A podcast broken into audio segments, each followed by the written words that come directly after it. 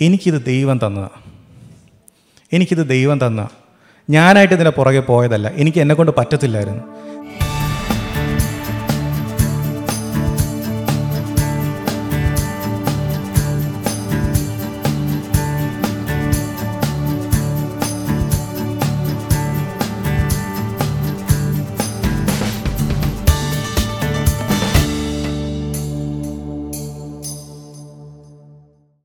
ഇന്ന് ഞാൻ നിങ്ങളുടെ അടുത്ത് പങ്കുവയ്ക്കാൻ ഉദ്ദേശിക്കുന്നത് ബൈബിളിൽ ഒരു വ്യക്തിയുടെ ജീവിതത്തിനെ ആസ്പദമാക്കി നമുക്ക് എന്താണ് അദ്ദേഹത്തിന്റെ ജീവിതത്തിൽ നിന്ന് നമുക്ക് പഠിക്കാനുള്ളത്. ബൈബിളിൽ ഒരുപാട് വ്യക്തികളെക്കുറിച്ച് പറഞ്ഞിട്ടുണ്ടല്ലോ. നമ്മൾ ബൈബിൾ പഠിക്കുമ്പോഴത്തേക്കുള്ളൊരു ഒരു വ്യത്യാസം മറ്റ് ഗ്രന്ഥങ്ങളിൽ നിന്ന് അല്ലെങ്കിൽ ബുക്കുകളിൽ നിന്ന് പഠിക്കുന്നതിനെ എന്നുള്ള വ്യത്യാസം എന്ന് വെച്ച് കഴിഞ്ഞാൽ എല്ലാ വ്യക്തികളുടെയും ജീവിതങ്ങൾ അവിടെ പറഞ്ഞിരിക്കുമ്പോഴത്തേക്ക് ആ വ്യക്തികളുടെ ജീവിതത്തിൽ ദൈവം എങ്ങനെ ഇടപെട്ടു അവർ ഓരോ സാഹചര്യത്തിൽ എന്താണ് ചെയ്തത് അതിൽ നിന്ന് പാഠങ്ങൾ ഉൾക്കൊണ്ട് അതിൽ ദൈവം അവരോട് എങ്ങനെ സംസാരിച്ചു ദൈവം അവരോട് എങ്ങനെ ഇടപെട്ടു അതിൽ നിന്ന് പാഠം ഉൾക്കൊണ്ട് നമ്മുടെ ജീവിതത്തിൽ അതെങ്ങനെ ആപ്ലിക്കബിൾ ആക്കാം ഇതാണ് ദൈവവചനം പഠിക്കാൻ ബേസിക്കായിട്ട് നമ്മൾ മനസ്സിലാക്കുന്നത്. എല്ലാ കാര്യങ്ങളും നമുക്ക് ഫോളോ ചെയ്യാൻ വേണ്ടിയിട്ടല്ല ബൈബിൾ എഴുതിയിരിക്കുന്നത്. ദാവീദിന്റെ ജീവിതത്തെക്കുറിച്ച് പറയുമ്പോഴത്തേക്ക് ദാവീദ് ദൈവത്തിന് ഹൃദയപ്രകാരമുള്ള മനുഷ്യനായിരുന്നു എന്ന് പറയുമ്പോഴും ദാവീദിന്റെ ജീവിതത്തിലെ ചില കാര്യങ്ങൾ നമ്മൾ ഒരിക്കലും ഫോളോ ചെയ്യാൻ പാടില്ലാത്ത കാര്യങ്ങളുണ്ട്. ഇതുപോലെയുള്ള നമ്മൾ ആദ്യം തൊട്ട് എടുക്കുകയാണെങ്കിൽ പല മനുഷ്യരുടെയും ജീവിതത്തിൽ അബ്രഹാം തൊട്ട് നമ്മളിങ്ങനെ എടുക്കുകയാണെങ്കിൽ എല്ലാ മനുഷ്യരുടെയും ജീവിതത്തിൽ അവർ ദൈവത്തോട് എത്ര ചേർന്ന് നടന്നോ അതുപോലെ തന്നെ അവരുടെ ജീവിതത്തിൽ വന്നുപോയ വീഴ്ചകളെക്കുറിച്ചും ബൈബിൾ എഴുതി വെച്ചിട്ടുണ്ട്. നമ്മളാണെന്നുണ്ടെങ്കിൽ ഒരിക്കലും ചെയ്യത്തില്ല. ബൈബിൾ അത് എഴുതി വെച്ചിരിക്കുന്നത് എന്താണെന്ന് വെച്ച് കഴിഞ്ഞാൽ നമുക്ക് പലപ്പോഴെങ്കിലും തോന്നും ഞാൻ ദൈവത്തോട് ഒത്തിരി അടുത്താണ് നടക്കുന്നത് അല്ലെങ്കിൽ ദൈവം എന്റെ കൂടെയാണെന്ന് പലപ്പോഴും നമുക്ക് തോന്നാറുണ്ട്. ആ തോന്നൽ നല്ലതാണ് പക്ഷെ അപ്പോഴും ദൈവവചനം നമ്മൾ ഓർപ്പിക്കുന്നത് എത്ര ചേർന്ന് നടന്നാലും മോനെ നീ വീണ് പോകാനുള്ളൊരു സാധ്യതയുണ്ട്. അത് നീ എപ്പോഴും മറന്നു പോരുത്. നീ ദൈവത്തോട് എത്രത്തോളം ചേർന്ന് നടക്കുമ്പോഴും നിന്റെ നീ ജാഗ്രതയുള്ളവനായിരിക്കണം. നീ ഉണർന്നിരിക്കണം. അതുകൊണ്ട് കർത്താവിന്റെ വരവിനെക്കുറിച്ച് പറയുമ്പോഴത്തേക്ക് എപ്പോഴും പറയുന്നത് നിങ്ങൾ ഉണർന്നിരിക്കണം. നിങ്ങൾ ഒരുക്കത്തോടെ നിങ്ങൾ ജാഗ്രതയുള്ളവരായിരിക്കണം എന്ന് കർത്താവിന്റെ വരവിനെക്കുറിച്ച് പറയുന്നതിന്റെ കാരണം എന്ന് വെച്ചാൽ നിങ്ങൾ വീണു പോകാനുള്ള സാധ്യത ഉണ്ട്. കാരണം നമ്മൾ മനുഷ്യരാണല്ലേ. അവിടെയാണ് ദൈവത്തിന്റെ കൃപ നമുക്ക് അവൈലബിൾ ആയിട്ടുള്ളത്. എന്ത് ഏതൊരു സാഹചര്യത്തിൽ നമ്മളായിപ്പോയാലും ഏതൊരു അവസ്ഥയിൽ നമ്മൾ പെട്ടുപോയാലും അവിടെയും നമ്മളെ താങ്ങുവാനും നമ്മളെ കരം പിടിക്കുവാനും ദൈവത്തിന്റെ കൃപ നമ്മോട് കൂടെയാണ് നാം ഒന്ന് വീണു പോകുമ്പോൾ അവിടെയും നമ്മളെ കരം പിടിച്ച് എഴുന്നേൽപ്പിച്ച് നിർത്തുവാൻ നമ്മുടെ ദൈവത്തിന്റെ സാന്നിധ്യം നമ്മോട് കൂടെയുണ്ട്. ഇനി നമ്മൾ ഏറ്റവും കൂടുതൽ എനിക്ക് തോന്നുന്നു ബൈബിളിലുള്ള ഒരുപാട് റോൾ മോഡൽസ് അല്ലെങ്കിൽ ബൈബിളിലുള്ള ഒരുപാട് വിശ്വാസവീരന്മാരെ കുറിച്ച് പറഞ്ഞിട്ടുള്ള ഒരു വേദഭാഗം എബ്രായർക്ക് എഴുതിയ ലേഖനമായിരിക്കും. എബ്രായർക്ക് എഴുതിയ ലേഖനത്തിന്റെ പന്ത്രണ്ടാം അധ്യായത്തിൽ ഇങ്ങനെ പതിനൊന്നാം അധ്യായം വായിച്ചു വരുമ്പോഴത്തേക്ക് അതിൽ ഒരുപാട് കാര്യങ്ങൾ ഇങ്ങനെ പറഞ്ഞിട്ടുണ്ട്. വിശ്വാസവീരന്മാരുടെ ഒരു പട്ടിക തന്നെ ഇങ്ങനെ പറഞ്ഞിട്ടുണ്ട്. അതിലും നേരത്തെ ഞാൻ പറഞ്ഞ പോലെ തന്നെ ചിലരുടെ ജീവിതത്തിലെങ്കിലും ചില വീഴ്ചകൾ വന്നിട്ടുണ്ട്. ചിലരുടെ ജീവിതത്തിൽ ദൈവത്തോട് ഒത്തിരി കൂടെ നടന്ന മനുഷ്യരുടെ കാര്യങ്ങളവിടെ പറഞ്ഞിട്ടുണ്ട്. ഇതെല്ലാം പറഞ്ഞിട്ട് പന്ത്രണ്ടിന്റെ ഒന്നാമത്തെ വാക്യത്തിൽ ഇങ്ങനെയാണ് പറയുന്നത്. ആകയാൽ സാക്ഷികളുടെ ഇത്ര വലിയൊരു സമൂഹം നമുക്ക് ചുറ്റും നിൽക്കുന്നതുകൊണ്ട് നമ്മളെങ്ങനെ ഓടണം? നമ്മുടെ മുറുകെ പറ്റുന്ന പാപവും എല്ലാം വിട്ട് സകല പാപവും ഭാരവും മുറുകെ പറ്റുന്ന പാപവും വിട്ട് നമുക്ക് മുമ്പിൽ വെച്ചിരിക്കുന്ന ഓട്ടം സ്ഥിരതയോടെ ഓടണമെന്നാണ് അപ്പോസലൻ നമുക്ക് പ്രബോധനം തരുന്നത്. ഇതെല്ലാം പറഞ്ഞു കഴിഞ്ഞിട്ട് വിശ്വാസത്തിൽ നമ്മളെ ഉറപ്പിച്ചു കഴിഞ്ഞ് വിശ്വാസവീരന്മാരുടെ പട്ടികയെല്ലാം പറഞ്ഞു കഴിഞ്ഞിട്ട് താഴോട്ട് വരുമ്പോഴത്തേക്ക് ഒരു വ്യക്തിയുടെ കാര്യം പ്രത്യേകമായിട്ട് അവിടെ എടുത്തു പറഞ്ഞിട്ടുണ്ട്. വിശ്വാസവീരന്മാരുടെ പട്ടികയിലല്ല അതെല്ലാം പറഞ്ഞു കഴിഞ്ഞിട്ട് താഴോട്ട് വരുമ്പോഴത്തേക്ക് എബ്രായർക്ക് എഴുതിയ ലേഖനം പന്ത്രണ്ടിന്റെ പതിനഞ്ച് തൊട്ട് പതിനേഴ് വരെയുള്ള വാക്യങ്ങൾ വായിക്കുകയാണെങ്കിൽ എബ്രായർക്ക് എഴുതിയ ലേഖനം പന്ത്രണ്ടിന്റെ പതിനഞ്ച് തൊട്ട് വായിക്കുകയാണെങ്കിൽ ആരും ദൈവകൃപ വിട്ട് പിന്മാറുകയും വല്ല കൈപ്പുള്ള വേരും മുളച്ച് കലക്കമുണ്ടാക്കി അനേകർ അതിനാൽ മലിനപ്പെടുകയും ആരും ദുർനടപ്പ് ദുർനടപ്പുകാരനോ അടുത്ത വാക്യം ഒരു ഊണിന് ജ്യേഷ്ഠാവകാശം വിറ്റുകളഞ്ഞ ഏശാവിനെ പോലെ അഭക്തനോ ആയിത്തീരുകയും ചെയ്യാതിരിപ്പാൻ കരുതിക്കൊള്ളുവിൻ. അടുത്ത വാക്യം.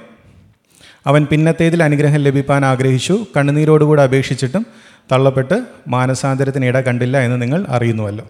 അപ്പം ഇതാണ് ആ വേദഭാഗം എന്ന് പറയുന്നത്. പതിനാറാമത്തെ വാക്യം എന്ന് വരികയാണെന്നുണ്ടെങ്കിൽ പതിനാറാമത്തെ വാക്യത്തിൽ അതാണ് എന്റെ മെയിനായിട്ടുള്ളൊരു പോയിന്റ് ഏശാവ് എന്ന് പറഞ്ഞൊരു വ്യക്തിയെക്കുറിച്ച് പറഞ്ഞിട്ടുണ്ട്. ഏശാവ്. ആ ഒരു ജീവ ആ ഒരു വ്യക്തി ജീവിതത്തെക്കുറിച്ചാണ് നമ്മളിന്ന് ചിന്തിക്കാൻ പോകുന്നത്.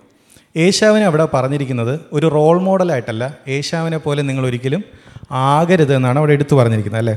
ഏശാവിനെ കുറിച്ച് പറഞ്ഞിരിക്കുന്ന രണ്ട് മൂന്ന് കാര്യങ്ങളുണ്ട്. അതിൽ ഞാൻ ബൈബിളിൽ ഈ ഒരു തർജമയിൽ പറഞ്ഞിരിക്കുന്ന ആരും അഭക്ത യേശാവിനെ പോലെ അഭക്തനാവരുതെന്നാണ് പറഞ്ഞിരിക്കുന്നത്. പക്ഷെ നിങ്ങൾ ഇംഗ്ലീഷിൽ ട്രാൻസ്ലേഷൻസ് എടുത്ത് വായിക്കുകയാണെങ്കിൽ പല ട്രാൻസ്ലേഷൻസ് വായിക്കുകയാണെന്നുണ്ടെങ്കിൽ അതിൽ അൺഗോഡ്ലി അൺഹോളി ഇമ്മോറൽ ഇങ്ങനെ പല വാക്കുകളാണ് ഉപയോഗിച്ചിരിക്കുന്നത്. എന്നാൽ യേശാവിന്റെ ജീവിതത്തിൽ നമ്മൾ നോക്കുമ്പോഴത്തേക്ക് യേശാവിന്റെ ജീവിതത്തിൽ എന്താണ് യേശാവിന്റെ ജീവിതത്തിൽ വന്ന തെറ്റ്? ഇവിടെ പറഞ്ഞിരിക്കുന്ന തെറ്റെന്താണ്? ഒരു തെറ്റാണ് പറഞ്ഞിരിക്കുന്നത് അല്ലേ? ജ്യേഷ്ഠാവകാശം വിറ്റ് കളഞ്ഞു. ആ ഒരു തെറ്റാണ് പറഞ്ഞിരിക്കുന്നത്. പക്ഷേ അതിന് ഏശാവിനെ ഇത്രത്തോളം തള്ളിക്കളഞ്ഞിട്ട് ഏശാവിനെ കുറിച്ച് പറഞ്ഞെങ്കിൽ നിങ്ങൾ ആര് ഏശാവിനെ പോലെ ആകരുത്. നമ്മൾ നോക്കുമ്പോൾ ബൈബിൾ വായിക്കുമ്പോഴത്തേക്ക് ഏശാവിന്റെ ജീവിതത്തിൽ ഒരൊറ്റ തെറ്റേ പറ്റിയിട്ടുള്ളൂ. ആ ഒരൊറ്റ തെറ്റിന് ഒരു മനുഷ്യനെ ഇത്രത്തോളം തള്ളി വയ്ക്കേണ്ട ആവശ്യമുണ്ടോ? ഞാൻ ആദ്യം വായിച്ചപ്പോൾ ഞാൻ അതാ ചിന്തിച്ചത്. ഒരു തെറ്റ്. കാരണം ഇതിനേക്കാളും വലിയ തെറ്റൊക്കെ ചെയ്ത ആൾക്കാർ വേറെ ഉണ്ട്. ഇത് ആം, ഔട്ട്സൈഡ് ആയിട്ട് നിങ്ങൾ പുസ്തകങ്ങൾ വായിക്കുകയാണെന്നുണ്ടെങ്കിൽ നമ്മൾ ബൈബിളിൽ വാ വായിക്കുമ്പോഴത്തേക്ക് ഏഷ്യാനെക്കുറിച്ച് ആ ഒരു കാര്യം പറഞ്ഞിട്ടുണ്ടെങ്കിലും ബൈബിളിന് പുറത്തുള്ള പല പുസ്തകങ്ങളിലും ഏഷ്യാവിനെക്കുറിച്ചുള്ള മറ്റ് കാര്യങ്ങൾ എഴുതിയിട്ടുണ്ട്. ഏഷ്യാവ് ചെയ്ത് കൂട്ടിയിട്ടുള്ള ഒരുപാട് കാര്യങ്ങളുണ്ട്. അത് ഇതിനേക്കാളൊക്കെ കുള വളരെ മോശപ്പെട്ട ഒരുപാട് കാര്യങ്ങൾ ഏഷ്യാവ് തന്റെ ജീവിതത്തിൽ ചെയ്തതായിട്ട് പല ചരിത്ര രേഖകളിലും പറഞ്ഞിട്ടുണ്ട്. നമ്മൾ അങ്ങോട്ട് നിന്ന് പോകുന്നില്ല. നമ്മൾ ബൈബിളിനകത്ത് നിന്ന് തന്നെ നമ്മൾ ചിന്തിക്കാൻ പോകുന്നത്.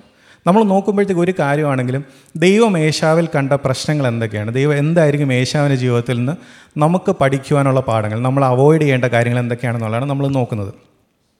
ഒരു കാര്യം കൂടെ ഞാൻ പറഞ്ഞിട്ട് ആ ഒരു ടോപ്പിക്കിലേക്ക് നമുക്ക് വരാം. എബ്രാർക്ക് എഴുതിയ ലേഖനം പതിമൂന്നിന്റെ ഏഴ് പറയുന്നൊരു കാര്യമുണ്ട്. ആഹ് എബ്രാർക്ക് എഴുതിയ ലേഖനം പതിമൂന്നിന്റെ ഏഴ്. നിങ്ങളുടെ വചനം പഠിപ്പിക്കുന്ന പ്രസംഗിച്ച് നിങ്ങളെ നടത്തിയവരെ ഓർത്തുകൊള്ളുവിൻ. അവരുടെ ജീവാവസാനം ഓർത്ത് അവരുടെ വിശ്വാസം അനുകരിപ്പിൻ എന്നൊരു വാക്യം പറഞ്ഞിട്ടുണ്ട്. യേശാവിനെക്കുറിച്ച് പറയുമ്പോഴത്തേക്ക് ഞാൻ ഈ ഒരു ആമുഖമായിട്ട് ഈ ഒരു വാക്ക് എടുത്തതിന്റെ കാരണം നമ്മളിന്ന് ചുറ്റും നോക്കുമ്പോഴത്തേക്ക് അനേകരം നമ്മുടെ ചു നമ്മുടെ ചുറ്റും നമ്മൾ കാണരുത് ദൈവവചനം പഠിപ്പിക്കുന്നവർ അല്ലെങ്കിൽ ദൈവസഭകൾ നടത്തുന്നവർ അല്ലെങ്കിൽ പ്രാർത്ഥിക്കുന്നവർ പ്രവചിക്കുന്നവർ നിങ്ങൾ ഒരു ഒരുപക്ഷെ പലപ്പോഴും വിളിച്ച് നിങ്ങളുടെ പ്രാർത്ഥനാ വിഷയങ്ങൾ പറയുന്നവർ ഇങ്ങനെയുള്ള ഒരുപാട് പേരെ നിങ്ങൾ ചുറ്റും കാണും. എല്ലാവരെയും ദയവ് ചെയ്ത് കയറി ഫോളോ ചെയ്യരുത്. അപ്പോസ്തലൻ വ്യക്തമായിട്ട് പറയുന്നുണ്ട് അവരുടെ ജീവാവസാനം ഓർത്ത് അവരുടെ ഔട്ട്കം എന്തായിരുന്നു എന്നുള്ളത് കാണണം. ഒരാൾ വന്ന് തലയിൽ കൈവച്ച് പ്രവചിച്ച് കഴിഞ്ഞാൽ ഉടനെ പുറകെ പോകരുത്. ഇന്ന് പലപ്പോഴും പറ്റുന്ന ഒരു വലിയ പ്രശ്നം അതാ. ആരെങ്കിലും ഒരാൾ വന്ന് പ്രവചിച്ച ആരെങ്കിലും ഒരാൾ വന്ന് പ്രാർത്ഥിച്ച ഒരു അത്ഭുതം കണ്ടു കഴിഞ്ഞാൽ ഒരുപാട് പേരങ്ങ് പുറകെ പോവുക. ഫലങ്ങൾ അത് കണ്ടുപിടിക്കാൻ ഒരല്പം താമസമുണ്ട് അല്ലേ? ഒരാളെ നമ്മൾ പരിചയപ്പെട്ട് ഒരാഴ്ച കഴിഞ്ഞോ അല്ലെങ്കിൽ രണ്ട് ദിവസം കഴിഞ്ഞോ പോയിട്ട് ഒരു വർഷം കഴിഞ്ഞാൽ പോലും ചിലപ്പോൾ അയാളുടെ ഫലം എന്താണെന്ന് അറിയാൻ പറ്റത്തില്ല. ഒരു ഉദാഹരണം പറയാം. എത്രത്തോളം ആപ്റ്റാണെന്നോ അല്ലെങ്കിൽ എത്രത്തോളം ശരിയാണെന്നോ എനിക്കറിയില്ല നിങ്ങളിപ്പോൾ എന്നെ കാണുമ്പോഴത്തേക്ക് നിങ്ങൾ മിക്കവാറും എല്ലാവരും എന്നെ കണ്ടിട്ടുള്ള ഞാനൊരു സ്റ്റേജിൽ നിന്ന് എന്തെങ്കിലും ഒന്നിൽ വർഷിപ്പ് ലീഡ് ചെയ്യും അല്ലെങ്കിൽ പ്രസംഗിക്കുമ്പോൾ. നിങ്ങളെല്ലാവരും നോക്കുമ്പോഴത്തേക്ക് എന്തൊരു നല്ലൊരു പയ്യനല്ലേ. എന്നായിരിക്കും നിങ്ങൾ ചിന്തിക്കുന്നത്. പക്ഷേ എന്റെ ശരിക്കുള്ള സ്വഭാവം ആർക്കറിയായിരിക്കും? എന്റെ ഭാര്യയ്ക്ക് അറിയായിരിക്കും. അല്ലേ? നിങ്ങൾ ഒരുപക്ഷെ എന്റെ തൊട്ടടുത്ത് എന്റെ അയൽവക്കക്കാരനായിട്ടോ അല്ലെങ്കിൽ എന്റെ കൂടെ ജോലി ചെയ്യുകയൊക്കെ ചെയ്യുകയാണെങ്കിൽ നിങ്ങൾക്ക് കുറച്ചുകൂടെ മനസ്സിലാവും. അപ്പോൾ സ്റ്റേജിൽ നിൽക്കുന്ന പോലെ അല്ല എപ്പോഴും. എന്ന് നിങ്ങൾക്ക് മനസ്സിലാവും.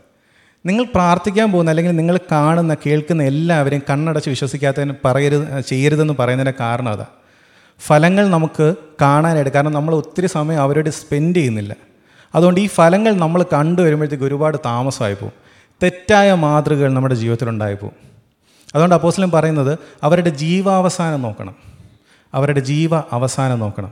എന്താണ് അവരുടെ ജീവിതത്തിൽ നിന്ന് അവർ ചെയ്തത്? എന്തായിരുന്നു അവരുടെ ജീവിതത്തിന്റെ ഔട്ട്കം എന്നുള്ളത്? പുതിയ ഓരോതരം വിശ്വാസങ്ങൾ കുറച്ച് വർഷങ്ങൾക്ക് മുമ്പാണ് ഒരു സഹോദരൻ ഞാനോട് സംസാരിക്കുന്ന സമയത്ത് പഴയ ഒരു പെന്തക്കോസ്തു വിശ്വാസവും പുതിയ പെന്തക്കോസ്തു വിശ്വാസവും എന്നുള്ളൊരു ടോപ്പിക്കാണ് അതിന്റെ ഡിഫറൻസ് എനിക്കിപ്പോഴും അറിഞ്ഞുകൂടാ എന്നാലും വിശ്വാസം വിശ്വാസം തന്നെയാണ്. എന്നാലും പറഞ്ഞു ഒരു ഒരു തലമുറ മുമ്പ് പിതാക്കന്മാർ ഫോളോ ചെയ്തിരുന്ന വിശ്വാസം അല്ലെങ്കിൽ അതൊക്കെ എന്തായിരുന്നു? അതൊക്കെ തെറ്റല്ലേ? അങ്ങനെയൊക്കെ നമ്മൾ ചെയ്യേണ്ട ആവശ്യമുണ്ടോ? അല്ലെങ്കിൽ ആ ഒരു പഠിപ്പിക്കലുകളും വിശ്വാസമൊക്കെ നമ്മൾ ഇപ്പോഴും ഹോൾഡ് ചെയ്യേണ്ട ആവശ്യമുണ്ടോ? എന്നിങ്ങനെ ചോദിച്ചപ്പോഴത്തേക്ക് അന്ന് എനിക്ക് പുള്ളി എടുത്ത പല വചനങ്ങളും എനിക്ക് തിരിച്ചൊന്നും പറയാനില്ലായിരുന്നു. ഒന്നും ഞാനില്ല. അപ്പം എനിക്ക് ആകെപ്പാട് ഓർമ്മയുള്ള ഈ ഒരു വചനം മാത്രം. ഞാൻ പുള്ളിയെടുത്ത് പറഞ്ഞു പലതും ഇപ്പോൾ വാക്യം എടുത്തു കഴിഞ്ഞാൽ എനിക്കിപ്പോൾ തിരിച്ച് പ്രൂവ് ചെയ്യാനായിട്ടുള്ള അത്രയ്ക്ക് ഞാൻ പരിജ്ഞാനമൊന്നും എനിക്കില്ല. പക്ഷേ ഒരു കാര്യം എനിക്കറിയാം. അവരുടെ ജീവിതത്തിന്റെ ഫലം കണ്ടിട്ട് എനിക്ക് പറയാൻ പറ്റും. അവർ ജീവിച്ച ജീവിതത്തിനൊരു ലക്ഷ്യമുണ്ടായിരുന്നു ആ ലക്ഷ്യം അവർ നേടിയായിരുന്നു. അല്ലേ? ഒരു തലമുറ മുമ്പോട്ട് നമുക്ക് പോവുകയാണെങ്കിൽ നമ്മുടെ അപ്പച്ചന്മാരും അമ്മച്ചിമാരും അവർ ഈ വിശ്വാസത്തിന് വേണ്ടി ഇറങ്ങി അവരെത്രത്തോളം വില കൊടുത്ത് ജീവിച്ചു എന്ന് നോക്കുമ്പോഴത്തേക്ക് ഇന്ന് കേൾക്കുന്ന പല പഠിപ്പിക്കലും കേൾക്കുമ്പോൾ ഉണ്ടല്ലോ നമുക്കൊരിക്കലും അത് ഫോളോ ചെയ്യാൻ തോന്നത്തില്ല. കാരണം ഒരു തലമുറ മുമ്പ് വില കൊടുത്ത് നിന്നൊരു സമൂഹം ഇവിടെ ഉണ്ടായിരുന്നു. അവർ സമൂഹം ആ വില കൊടുത്ത് നിന്നുകൊണ്ടാണ് ഇന്ന് നമുക്ക് ഇത്രയും സ്വാതന്ത്ര്യത്തോടുകൂടി അല്ലെങ്കിൽ ഇന്ന് നമ്മൾ പലരും ദൈവത്തെ അറിഞ്ഞത് ഇന്ന് നമ്മളിൽ പലരും ഇവിടെ വന്നിരിക്കുന്നത്. ജീവാവസാനം ഓർക്കണം. എപ്പോഴും നിങ്ങൾ ഈ വാക്യം നിങ്ങളുടെ മനസ്സിൽ വെച്ചോണം. ഒരാളെ നമ്മൾ ഫോളോ ചെയ്യുമ്പോൾ അല്ലെങ്കിൽ നമ്മളൊരു വിശ്വ ഒരു ഒരു പഠിപ്പിക്കൽ നമ്മൾ കേൾക്കുമ്പോൾ അതിന്റെ ഔട്ട്കം എന്താണ്? ഈ പറയുന്ന വ്യക്തിയുടെ ജീവിതം എന്താണ്? ഇത് നിങ്ങൾ എപ്പോഴും മനസ്സിൽ വെച്ചോണം. ഇതുകൊണ്ട് തന്നെയാണ് നമുക്ക് ഫോളോ ചെയ്യാൻ പാടില്ലാത്തൊരു മാതൃക എന്ന് പറയുന്നത് ഏശാവ് എന്ന് പറയുന്നത്. ഏശാവിനെ കുറിച്ച് പല രീതിയിൽ പറയുന്നുണ്ടെങ്കിലും യേശാവിന്റെ നമുക്ക് ഒരു ജീവിത കഥ നമുക്ക് നിങ്ങൾക്ക് എല്ലാവർക്കും അറിയാം യേശാവിന്റെ ജീവിതം എവിടെയാണ് തുടങ്ങുന്നതെന്നുള്ളത്. യേശാവിന്റെ ജീവിതം തുടങ്ങുമ്പോൾ നമ്മളിന്ന് കൂടുതലായിട്ട് യേശാവിന്റെ ജീവിതവും യേശാവ് ചെയ്ത കാര്യങ്ങളൊക്കെയാണ് നമ്മൾ ഡിസ്കസ് ചെയ്യാൻ പോകുന്നത്. രണ്ട് വ്യക്തികളെക്കുറിച്ച് നിങ്ങൾക്ക് ഫോളോ ചെയ്യാൻ പറ്റിയ മാതൃകയുള്ള രണ്ട് വ്യക്തികളെക്കുറിച്ച് ആമുഖമായിട്ട് ഞാനൊന്ന് പറഞ്ഞതിന് ശേഷം യേശാവിലോട്ട് വരാം. ഒന്ന് യേശാവിന്റെ അമ്മ. യേശാവിന്റെ അമ്മ ആരാ? റബേക്ക. ആരൊക്കെയോ പറഞ്ഞു. ചോക്ലേറ്റ് വാങ്ങിച്ചു തരാം. അപ്പോൾ ഏശാവിന്റെ അമ്മ റബേക്ക. ഏശാവിന്റെ അമ്മ അവർക്ക് കുറേ നാളായിട്ട് കുഞ്ഞുങ്ങളില്ലായിരുന്നു അല്ലേ? കുഞ്ഞുങ്ങളില്ലാതിരുന്ന സമയത്ത് അവർ ഇസഹാക്കുമായിട്ട് ചേർന്ന് എന്ത് ചെയ്തു? പ്രാർത്ഥിച്ചു. പ്രാർത്ഥിച്ചപ്പോൾ ദൈവം അവർക്ക് ഗർഭം തുറന്നു കൊടുത്തു. അവർക്ക് അവർ ഗർഭിണിയായി. അവിടെയാണ് ആദ്യമായിട്ട് ഒരു പ്രശ്നം ഉണ്ടാകുന്നത് ആ പ്രശ്നം എന്തായിരുന്നു? കുഞ്ഞുങ്ങൾ ഗർഭത്തിൽ തമ്മിൽ തിക്കി എന്നാണ് പറഞ്ഞിരിക്കുന്നത്. ഇംഗ്ലീഷിൽ സ്ട്രഗിൾ ചെയ്തു എന്നാണ് എഴുതിയിരിക്കുന്നത്. നമ്മൾ ഈ വാക്യം വായിക്കുമ്പോൾ ഞാനും വായിച്ച വായിച്ചപ്പോൾ എനിക്കും പറ്റിയൊരു തെറ്റിദ്ധാരണയാണ്. നമ്മൾ ഈ വാക്യം വായിക്കുമ്പോൾ പലപ്പോഴും നമ്മൾ ചിന്തിക്കുന്നത് റബേക്കയ്ക്ക് അറിയാമായിരുന്നു തങ്ങളുടെ ഉള്ളിൽ രണ്ട് കുഞ്ഞുങ്ങളുണ്ടെന്നുള്ളതും ഇരട്ട കുഞ്ഞുങ്ങളാണ്. ഇവർ തമ്മിൽ ഉള്ളിൽ യുദ്ധമാണെന്നൊക്കെ റബേക്കയ്ക്ക് അറിയാമായിരുന്നു ഒരു തെറ്റിദ്ധാരണ ചിലർക്കെങ്കിലും ഉണ്ട്. ഞാനൊരു പ്രസംഗവും കേട്ടിട്ടുണ്ട്. എന്ന് വെച്ചാൽ ഒരു ഒരാൾ പറയുന്നത് കേട്ടിട്ടുണ്ട് റബേക്ക ഡെയിലി കുഞ്ഞുങ്ങളോട് പറഞ്ഞു കുഞ്ഞുങ്ങളെ നിങ്ങൾ തല്ലുണ്ടാക്കലെന്നൊക്കെ റബേക്ക പറഞ്ഞു നോക്കി. കുഞ്ഞുങ്ങളെ കേൾക്കാതെ അവസാനം ദൈവസന്നിധിയിൽ പോയി സ്വന്തം എഫേർട്ടൊക്കെ ഇട്ടിട്ടാണ് പോയെന്നൊക്കെ രീതിയിൽ പ്രസംഗിക്കുന്നുണ്ട്. അത് ആയിക്കോട്ടെ ഓരോരുത്തരും മനസ്സിലാക്കുന്ന രീതിയല്ലേ? പക്ഷെ നിങ്ങൾ ആ തുടർന്നുള്ള ഭാഗങ്ങൾ വായിക്കുവാണെങ്കിൽ നിങ്ങൾക്ക് മനസ്സിലാവും റബേക്കയ്ക്ക് ആക്ച്വലി വലിയ ഐഡിയ ഒന്നുമില്ലായിരുന്നു ഇരട്ട കുഞ്ഞുങ്ങളാണെന്നുള്ളത്. ആ ഒരു ഭാഗം വരികയാണെന്നുണ്ടെങ്കിൽ നിങ്ങൾ ഉൽപ്പത്തി പുസ്തകം ഇരുപത്തഞ്ചിന്റെ ഇരുപത്തൊന്ന് തൊട്ട് ഇരുപത്തിനാല് വളരെ ഭാഗങ്ങളിലാണ് ഇത് പറഞ്ഞിരിക്കുന്നത്. അതിൽ ഇരുപത്തി ഇരുപത്തൊന്ന് തൊട്ട് നമുക്കൊന്ന് വായിച്ചു ഉൽപ്പത്തി പുസ്തകം ഇരുപത്തഞ്ചിന്റെ ഇരുപത്തൊന്ന് തൊട്ട് ഇരുപത്തിനാല് വരെ. തന്റെ ഭാര്യ മച്ചിയായിരുന്നുകൊണ്ട് ഇസഹാക്ക് അവൾക്ക് വേണ്ടി യഹോവയോട് പ്രാർത്ഥിച്ചു. യഹോവന്റെ പ്രാർത്ഥന കേട്ട് അവന്റെ ഭാര്യ റിബേക്ക ഗർഭം ധരിച്ചു അടുത്ത വാക്യം. അവളുടെ ഉള്ളിൽ ശിശുക്കൾ തമ്മിൽ തിക്കിയപ്പോൾ അവൾ ഇങ്ങനെയായാൽ ഞാൻ എന്തിന് ജീവിക്കുന്നു? എന്ന് പറഞ്ഞ് യഹോവയോട് ചോദിക്കാൻ പോയി. ഈ ഒരു വാക്യത്തിൽ ഒന്ന് ശ്രദ്ധിച്ചോണേ. ഇതിൽ ഇരുപത്തിരണ്ടാമത്തെ വാക്യത്തിൽ നമ്മളൊരു കാര്യം വായിക്കുന്നുണ്ട്. ഇങ്ങനെയായാൽ ഞാൻ എന്തിനു ജീവിക്കുന്നു എന്ന് അവൾ പറഞ്ഞു. ഇതും നിങ്ങൾ ശ്രദ്ധിച്ചോണം. ഇതും ഈ ഒരു വാക്ക് ഞാൻ എന്തിനു ജീവിക്കുന്നുള്ള പല ട്രാൻസ്ലേഷനും ഇല്ല. ഇങ്ങനെയാണെങ്കിൽ ഞാൻ എന്താണ് എന്റെ അവസ്ഥ എന്നറിയാൻ ദൈവസന്നിധിയിൽ പോയി പലയിടത്തും കിടക്കുന്നത്. എന്നാൽ ചില ട്രാൻസ്ലേഷനിൽ ഞാൻ എന്തിനു ജീവിക്കുന്നു എന്ന് കിടപ്പുണ്ട്. ഈ വാക്യത്തിലേക്ക് നമുക്ക് തിരിച്ചു വരാം. അടുത്ത ഇരുപത്തിമൂന്ന് ഇരുപത്തിനാലിലോട്ട് പോകുമ്പോൾ യഹോ അവളോട് രണ്ട് ജാതികൾ നിന്റെ ഉദര ഗർഭത്തിലുണ്ട് രണ്ട് വംശങ്ങൾ നിന്റെ ഉദരത്തിൽ നിന്ന് തന്നെ പിരിയും. ഒരു വംശം മറ്റേ വംശത്തിലും ശക്തിപ്പെടും മൂത്തവൻ ഇളയവനെ സേവിക്കും എന്ന് അരളി ചെയ്തു. ഇരുപത്തിനാലാമത്തെ വാക്യം. അവൾക്ക് പ്രസവകാലം തികഞ്ഞപ്പോൾ ഇരട്ട പിള്ളകൾ അവളുടെ ഗർഭത്തിൽ ഉണ്ടായിരുന്നു.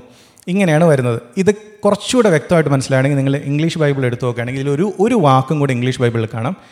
ഇൻഡീഡ് അല്ലെങ്കിൽ ബിഹോൾഡ് എന്ന് പറയുന്ന രണ്ട് വാക്കുകൾ പല ട്രാൻസ്ലേഷൻ കൊടുത്തിട്ടുണ്ട്. ആ എന്ന് അതിന്റെ അർത്ഥം ഇതാണ് ശരിക്കും പ്രസവമായ സമയത്ത് ശരിക്കും ആക്ച്വലി രണ്ട് പിള്ളേരുണ്ടായിരുന്നു. അതാണ് ആ വാക്യത്തിന് ശരിയായിട്ടുള്ള ട്രാൻസ്ലേഷൻ കൊടുത്തിരിക്കുന്നത്. അതായത് നമ്മളിത് വായിക്കുമ്പോൾ നമുക്ക് തോന്നും ഓക്കെ റബേക്കയ്ക്ക് നേരത്തെ അറിയായിരുന്നു. ദൈവം പറഞ്ഞപ്പോഴത്തേക്ക് റബേക്ക പറഞ്ഞു ഓക്കെ ശരിയെന്ന് പറഞ്ഞ് വീട്ടിൽ പോയി പ്രസവിച്ചു. അല്ല റബേക്കയ്ക്ക് ആക്ച്വലി ഐഡിയ ഇല്ലായിരുന്നു രണ്ട് കുഞ്ഞുങ്ങളാണ് ഉണ്ടായിരുന്നത് എന്നുള്ളത് അവസാനം പ്രസവിച്ചപ്പോഴാണ് ഓക്കെ ദൈവം പറഞ്ഞ പോലെ രണ്ട് കുഞ്ഞുങ്ങൾ അതിനകത്ത് ഉണ്ടായിരുന്നത് അതാണ് ആ വാക്യത്തിൽ indeed there were two childrens indeed there were twins എന്ന് അല്ലെങ്കിൽ ബിഹോൾഡ് ഇറ്റ് വാസ് ട്വിൻസ് എന്നൊരു വാക്യം ഇംഗ്ലീഷിൽ കിടക്കുന്നത്. റബേക്കയ്ക്ക് ഒരു ഐഡിയ ഇല്ലായിരുന്നു. റബേക്കയുടെ ആ ഒരു അവസ്ഥ ഒന്ന് ആലോചിച്ച് നോക്കിയേ കുഞ്ഞുങ്ങൾ റബേക്കയ്ക്ക് ആകപ്പാട് അറിയാവുന്നത് ഇത് ഇരട്ട കുഞ്ഞുങ്ങളാണെന്നോ എന്തോ ഒന്നും അറിയത്തില്ല. ഗർഭിണിയായി പക്ഷേ സാധാരണ ഗർഭിണികൾക്കുണ്ടാകുന്ന സിറ്റുവേഷൻസ് അല്ല എനിക്കെന്നുള്ളത് മാത്രം റബേക്കയ്ക്ക് മനസ്സിലായി. എന്തൊക്കെയോ പ്രശ്നമുണ്ട് എന്റെ വയറ്റിൽ അന്ന് നല്ല ഗൈനക്കോളജിസ്റ്റുകൾ ആരും ഉണ്ടായിരുന്നില്ലല്ലോ. അപ്പോൾ അതുകൊണ്ട് അവർക്ക് ചോദിക്കാനും പറ്റത്തില്ല. ആകപ്പാട് അപ്പുറത്തും ഇപ്പുറത്തും നേരത്തെ ഗർഭിണികളെ ചിലപ്പോൾ പത്ത് കുഞ്ഞുങ്ങളൊക്കെ ഉള്ള ആൾക്കാരൊക്കെ ചുറ്റും കാണുമായിരിക്കും. അവരുടെ അടുത്ത് പോയി ചോദിച്ചാണ് നിങ്ങൾ പത്ത് പേര് പത്ത് കുഞ്ഞുങ്ങളുള്ളതല്ലേ? എനിക്ക് ഇങ്ങനെയൊക്കെ കുറച്ച് പ്രശ്നങ്ങളുണ്ട്. അപ്പോൾ പറയും ഞങ്ങൾക്ക് ആർക്കും അങ്ങനെയുള്ള പ്രശ്നങ്ങളൊന്നുമില്ല. പത്ത് കുഞ്ഞുങ്ങളുണ്ട് ഞങ്ങൾക്ക് ആർക്കും ഒരു പ്രശ്നമൊന്നുമില്ല. ഇപ്പോൾ റബേക്കയ്ക്ക് ഇത് എന്ത് ചെയ്യണമെന്ന് അറിയില്ല കാരണം ആർക്കും ഇങ്ങനെയുള്ള പ്രശ്നമില്ല. എനിക്ക് മാത്രമേ ഈ പ്രശ്നമുള്ളൂ. എനിക്കൊരു പ്രത്യേകതയുണ്ട് റബേക്കയ്ക്ക് ഒരു പ്രത്യേകത ഉണ്ട് പ്രത്യേകതയുണ്ട്. എന്താണെന്നറിയാമോ?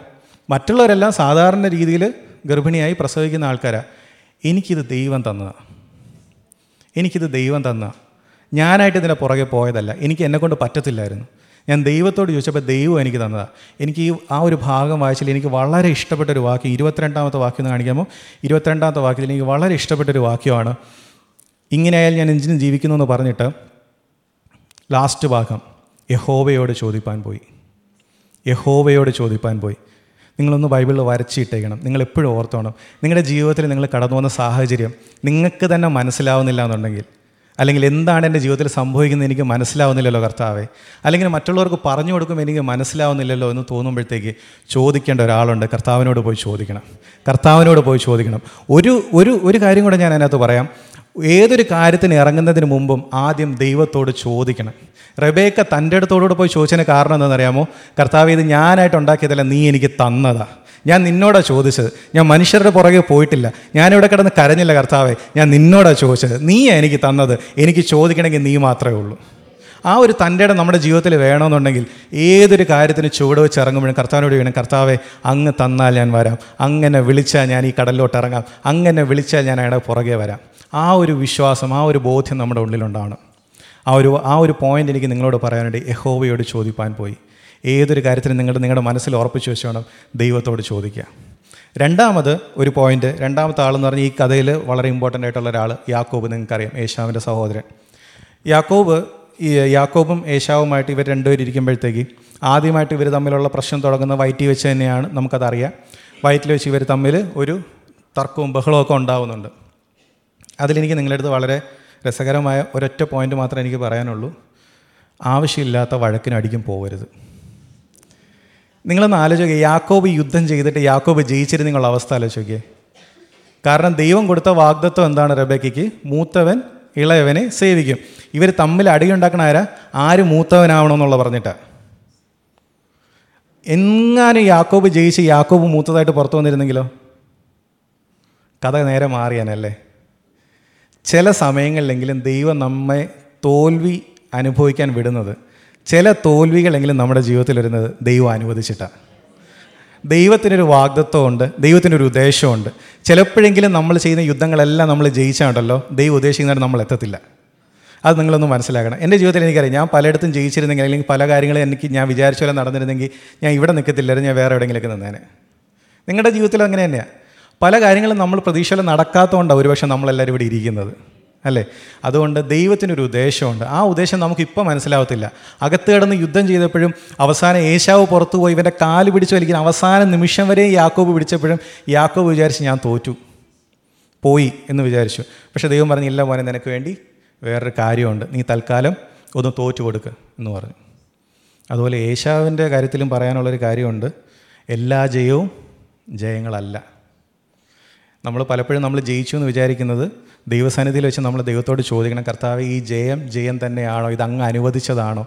എന്റെ ജീവിതത്തിൽ അങ്ങ് എനിക്കിത് അനുവദിച്ചു തന്നെയാണോ? തന്നത് തന്നെയാണോ? എന്നുള്ളത് നാം ദൈവത്തോട് ചോദിക്കണം.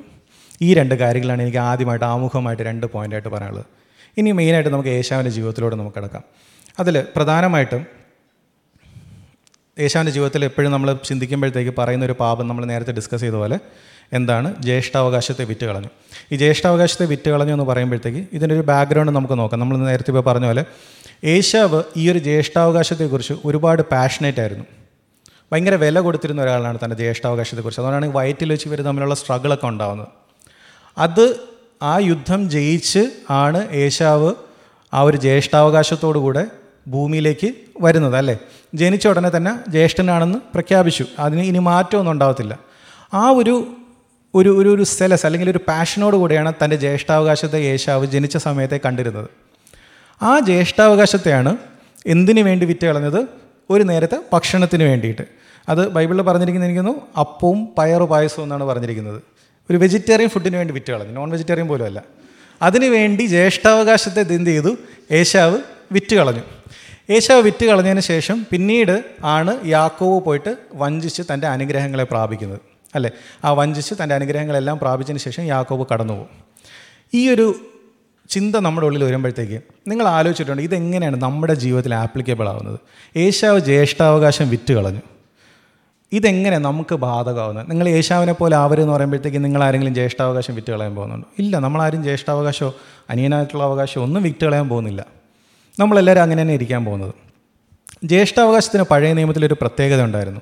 തന്റെ അപ്പന്റെ കടിഞ്ഞൂൽ സന്തതി എല്ലാം ദൈവത്തിന്റെതാണ്. പഴയ നിയമപ്രകാരം അറിയാമല്ലോ ഏശാവ് ആർക്കുള്ളതാണ്? ദൈവത്തിനുള്ളതാണ്. മൂത്ത് ആണെല്ലാം ദൈവത്തിനുള്ളതാണ്. അപ്പം പഴയ നിയമത്തിലെ നിയമപ്രകാരം ഏശാവ് ദൈവത്തിനുള്ളവനാണ്. ഈ ജ്യേഷ്ഠാവകാശം എന്ന് പറഞ്ഞാൽ ഞാൻ ദൈവത്തിനുള്ളവനെന്നുള്ള ഒരു അവകാശമാണ് പ്രധാനമായിട്ട് വരുന്നത്. അതുകൊണ്ട് അതിനോട് ചേർന്ന് നിൽക്കുന്ന മറ്റു പല കാര്യങ്ങളുണ്ട്. അപ്പന്റെ അവകാശത്തിന്മേലുള്ള പങ്ക് എല്ലാത്തിലും ഒരു അധിക ഭാഗം എന്ത് ചെയ്യും? ഏശാവിന് കിട്ടും. ഇതൊക്കെയാണ് ഈ ജ്യേഷ്ഠാവകാശത്തോടുകൂടെ ചേർന്ന് വരുന്നത്. ഇന്ന് നമുക്ക് വിറ്റ് കളയാൻ പറ്റുന്ന ഇതുപോലെ വിറ്റ് കളയാൻ പറ്റുന്ന ഒരു അവകാശം നമ്മുടെ കയ്യിലുണ്ട്. ഒരു പുത്ര അവകാശം. അത് കർത്താവ് നമുക്ക് തന്നത് കാൽവരിയിൽ തന്റെ രക്തം ചൊരിഞ്ഞ് നമുക്ക് വേണ്ടി നേടിത്തന്ന ഒരു അവകാശമാണ് നമ്മളെ പുത്രനും പുത്രിയുമാക്കിയത് അല്ലെ ദൈവത്തിന്റെ മക്കളാക്കി നമ്മളെ മാറ്റിയത്. ഈ ഒരു ഭാഗം കുറച്ചുകൂടെ വ്യക്തമായിട്ട് മനസ്സിലാക്കാനായിട്ട് ഞാൻ ഒരു പുതിയ പഴയ നിയമത്തിൽ തന്നെ ഒരു എക്സാമ്പിൾ പറയാം. ദാവീദിന്റെ കാലത്ത് എനിക്കൊന്ന് പെട്ടകം ഒരിക്കൽ പിടിപെട്ട് പോയത്. എനിക്കൊന്ന് ഷമുവൽ പ്രവാചകനാവുന്നതിന് മുമ്പാണ് പെട്ടകം പിടിപെട്ട് പോകുന്നത് പെട്ടകം പിടിപെട്ട് പോയി ഇവർ ഫിലിസ്തീൻ ദേശത്ത് പെട്ടകം എത്തിയതിന് ശേഷം അവിടെ ഈ പെട്ടകം കൊണ്ട് ക്ഷേത്രത്തിൽ വെച്ചു. അവിടെ കുറേ പ്രശ്നങ്ങളൊക്കെ ഉണ്ടായി. നിങ്ങൾ വായിച്ചിട്ടുണ്ടാവും. ഞാൻ അതിലോട്ട് പോകുന്നില്ല. പ്രശ്നങ്ങളൊക്കെ ഉണ്ടായിട്ട് ഫിലിസ്തീൻ ഈ പെട്ടകം തിരിച്ച് ഇങ്ങോട്ടേക്ക് വിടുവാണ്. എരിശിലേ ഇസ്രായേലിലേക്ക് വിടുവാണ്. ഇസ്രായേലിലേക്ക് വിട്ട് വന്ന സമയത്ത് ഈ പെട്ടകം അവിടെ എത്തിയപ്പോൾ ജനങ്ങളെല്ലാം ഓടിക്കൂടി. ജനങ്ങളെല്ലാം ഓടിക്കൂടി പെട്ടകം വന്നു എന്ന് പറഞ്ഞിട്ട് അവർ ദൈവത്തിന് യാഗമൊക്കെ കഴിച്ചു. അവിടെയാണ് അഭിനാതാബിന്റെ വീട്ടിലേക്ക് പെട്ടകം മാറ്റുന്നത്. പക്ഷേ അവിടെ നമ്മൾ പലപ്പോഴും ശ്രദ്ധിക്കാതെ പോകുന്ന ഒരു ഭാഗം കൂടെ ഉണ്ട്. അവിടെ വലിയൊരു സംഹാരം നടന്നായിരുന്നു പെട്ടകം വന്നപ്പോൾ. അതെന്തുകൊണ്ടാണ് സംഭവിച്ചതെന്ന് വെച്ചാൽ പെട്ടകം വന്നപ്പോൾ കുറേ ആൾക്കാർ ഓടിക്കൂടിയപ്പോഴത്തേക്ക് കുറച്ച് പേർക്ക് ഭയങ്കര ഒരു ഒരു ഒരു ക്യൂരിയോസിറ്റി ഇതിനകത്ത് എന്താണെന്ന് കാണാൻ. അങ്ങനെ കുറേ പേര് പെട്ടകത്തിനകത്ത് എന്താണെന്ന് കാണാൻ എക്സാമിൻ ചെയ്യാൻ തുടങ്ങിയപ്പോഴത്തേക്ക് ദൈവം കോപിച്ചിട്ട് അവിടെ വലിയൊരു സംഹാരം നടന്നു. അതിനുശേഷമാണ് ഈ പെട്ടകം അഭിനാതാബിന്റെ വീട്ടിലോട്ട് പോകുന്നത്. കുറേ വർഷങ്ങളോളം അവിടെ ഇരുന്നു. അവിടെ ഇരുന്നതിന് ശേഷം പിന്നെയും പെട്ടകം അവിടെ നിന്ന് എന്ത് ചെയ്തു? മാറ്റാൻ ദാവീദ് തീരുമാനിച്ചു. ദാവീദ് തീരുമാനിച്ചതിന് ശേഷം അഭിനാതാവിന്റെ എനിക്ക് രണ്ട് മക്കൾ ഫ്രണ്ടിലും ബാക്കിലോട്ട് അടക്കണം. ബാക്കിലാണ് ഉസ നടക്കുന്നത്. അങ്ങനെ ഇവർ നടന്നു വരുന്ന സമയത്താണ് ഒരു കളത്തിന്റെ അടുത്ത് വെച്ചിട്ട് കാള വരണ്ടുന്നു വിരളുന്നു. അപ്പം ഉസ എന്ത് ചെയ്തു? പെട്ടകത്തെ കയറി പിടിക്കാൻ പോകുന്നു. അവിടെ വെച്ചാണ് ഉസ മരിക്കുന്നത്. ഉസ മരിച്ചു കഴിഞ്ഞപ്പോഴത്തേക്ക് ദാവീദിന് എന്ത് ചെയ്യണമെന്ന് അറിഞ്ഞുകൂടാതെ ദാവീദ് അടുത്ത് ചെയ്ത് എന്താണെന്നറിയാമോ? ഒബേദേദോമിന്റെ വീട്ടിലേക്ക് പെട്ടകത്തെ കൊണ്ടുവച്ചു. ഒബേദേദോം ആരായിരുന്നു? ഇതെന്തെങ്കിലും അറിഞ്ഞോ? ഒബേദേദോ അന്ന് രാവിലെ ഉറക്കമൊക്കെ എഴുന്നേറ്റ് ഇവിടെ പെട്ടകം കൊണ്ടുപോയല്ലേ? ഞാനൊരു ലീവനല്ലേ എന്തായാലും പോയിക്കാൻ കുറച്ച് ബാക്കിൽ മാറി നിന്ന് എന്താണ് കാര്യങ്ങളൊക്കെ കാണാമെന്ന് പറഞ്ഞായിരിക്കും ഒരുപക്ഷെ വന്നത്. ഒബേദേദോം വന്ന് നോക്കിയപ്പോഴത്തേക്ക് ഒരാൾ മരിച്ചു. പെട്ടകം എന്ത് ചെയ്യണമെന്ന് രാജാവ് അടക്കം സകലരും പേടിച്ചിരിക്കുക. അപ്പം ഇങ്ങനെ ദാവീത് നോക്കിയിട്ട് ഇവനെ കണ്ടിട്ട് വിളിച്ച് വാ നീ ലീവനല്ലേ വാ നിന്റെ വീട്ടിൽ കൊണ്ടുപോയിക്കാം. നിങ്ങളൊന്ന് ആലോചിക്കുക അവന്റെ അവസ്ഥ. ഒബേദേദോവിനറിയാം ഇത് ഫിലിസ്തീൻ ദേശത്തു നിന്ന് വന്ന സമയത്ത് ഒരുപാട് പേരെ സംഹരിച്ച ശേഷമാണ് അഭിനാതാവിന്റെ വീട്ടിൽ പോയത്. അവിടെ നിന്ന് ഇറങ്ങി അവന്റെ മോനെയും സംഹരിച്ചിട്ടാണ് ആ പെട്ടകത്ത് അവിടെ ഇരിക്കുന്നത്. ഇനി അടുത്ത് എന്റെ വീട്ടിലോട്ടാണ് വരാൻ പോകുന്നത്. എന്ത് ചെയ്യണമെന്ന് ഒബേദേദോവൻ അറിഞ്ഞൂടാ. പെട്ടക അവിടെ കൊണ്ടുവച്ചു. മൂന്ന് മാസം ഉണ്ടായിരുന്നുള്ളൂ. മൂന്നേ മൂന്ന് മാസം. മറ്റത് അഭിനാഥാവിന്റെ വീട്ടിൽ വർഷങ്ങളുണ്ടായിരുന്നു. ഒബേദേതോന്റെ വീട്ടിൽ മൂന്നേ മൂന്ന് മാസം ഉണ്ടായിരുന്നുള്ളൂ. അവനും അവന്റെ കുടുംബവും അവന്റെ സകലതും അനുഗ്രഹിക്കപ്പെട്ടു. എന്തുകൊണ്ടാണെന്നറിയാമോ? ആ ഒരു ഭയം ഉണ്ടായിരുന്നു ഉള്ളിൽ അയ്യോ ഇത് ദൈവത്തിന്റെ പെട്ടകമാണ്. ഇത് സാധാരണ പോലെ ഞാൻ സാധാരണ ചെയ്യുന്ന എന്റെ വീട്ടിലായതുകൊണ്ട് എന്റെ ഇഷ്ടത്തിന് എനിക്ക് തോന്നിയതുപോലെ ചെയ്യാൻ പറ്റുന്നൊരു കാര്യമല്ല. ഇതിനൊരു വിലയുണ്ട് ഇതിനൊരു പരിശുദ്ധിയുണ്ട് ഇത് ദൈവത്തിന്റെ സാന്നിധ്യമാണ് എന്റെ വീട്ടിനകത്ത് വന്നിരിക്കുന്നത്. എന്തോ ഒരു വസ്തുവല്ല വന്നിരിക്കുന്നതെന്ന് ഒബേദേതോമിനൊരു ബോധ്യം ഉണ്ടായിരുന്നു. ആ ബോധ്യത്തിൽ ഒബേദേതോം പെരുമാറിയപ്പോഴത്തേക്കാണ് ദൈവം അവനെ അനുഗ്രഹിച്ചത്.